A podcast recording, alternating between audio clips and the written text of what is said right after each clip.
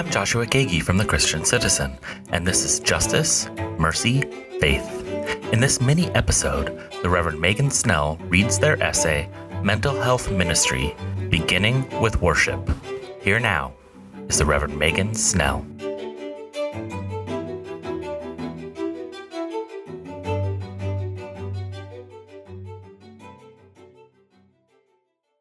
When liturgy and worship become the work of the people, space for the sacred stories of those living with mental health conditions begin to have space in the collective experience.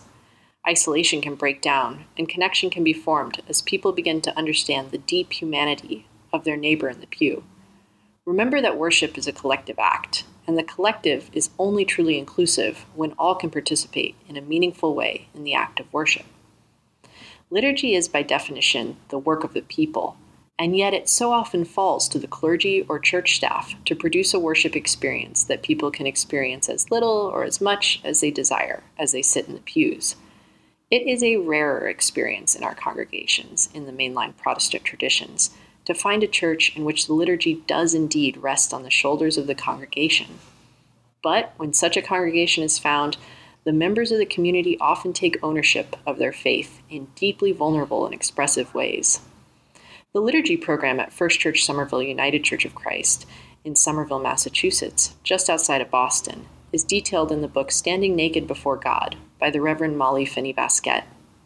I trained as a student minister at First Church Somerville and experienced firsthand the powerful experience of a layperson confessing publicly, inviting people into their own stories with vulnerability and courage, offering assurance, and inviting people into grateful giving. This practice transforms the nature of communal worship altogether, from what can sometimes become a performative consumer product into a sacred space of honest growth and connection. Worship can be a source of grounding and a way to remind ourselves of who we truly are as individuals, as part of a larger group, and as beings made by God. Worship can reduce our self focus as we consider God, creation, and others Worship can help us to offload guilt, worry, and anxiety, resolving it through the assurances of God's grace.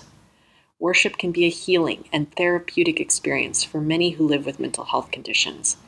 It's also an opportunity to face reality and to exist for an hour in the liminal space of God interacting with our present time and space.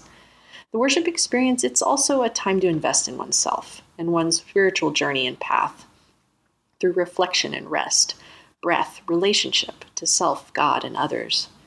Worship is a space to have as a spiritual safety net as the ups and downs of life roar on outside the sanctuary of worship. Beyond the creation of intentional worship liturgy, opportunities, and programs, many pastors still wonder how to actually foster welcoming and warm congregational cultures. Many local church ministers and lay leaders hope that their congregation is one in which human dignity is upheld and yet still struggle to alter the behavior of the church bully or the formation of various coffee hour cliques that exclude rather than include. Pastors long to go to sleep at night knowing that their flock is being nurtured, mind, body, and spirit. So, if you're a minister or a lay leader feeling overwhelmed by the idea of your church culture changing, know that you're not alone in that feeling. Breathe and rest. Reach out for help from congregations that are just a few steps ahead Take inventory of the good that is already happening in your congregation, your community, and build on it. Did your church book club recently read a book with a mental health theme? Build on that. Did you recently preach a sermon in which you mentioned that you had seen a therapist in your life? Build on that. Celebrate the small wins and build steadily towards the kingdom of God that we are all called into. Have courage and know that you are not alone in this work. Begin with worship.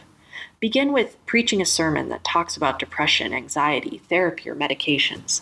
Begin with praying for those living with mental health conditions. Begin with inviting a local therapist to be your guest speaker during worship. Begin with hosting a book study on an entry level mental health text during coffee hour. Begin with your own internalized stigma about your own life and story. Begin with asking yourself where has mental health and illness been a part of your worship life so far?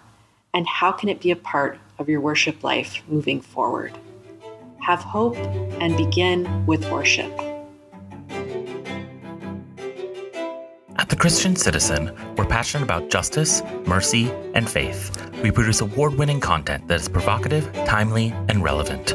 What started 25 years ago as a print only publication is now a digital first multi platform media brand. We've added an award winning weekly e newsletter, this podcast, and a growing presence on social media. Now, for the first time, we're adding a member support program, Christian Citizen Ambassadors. Learn more about how you can support our work at christiancitizen.us/members. Thank you to this week's guest, the Reverend Megan Snell.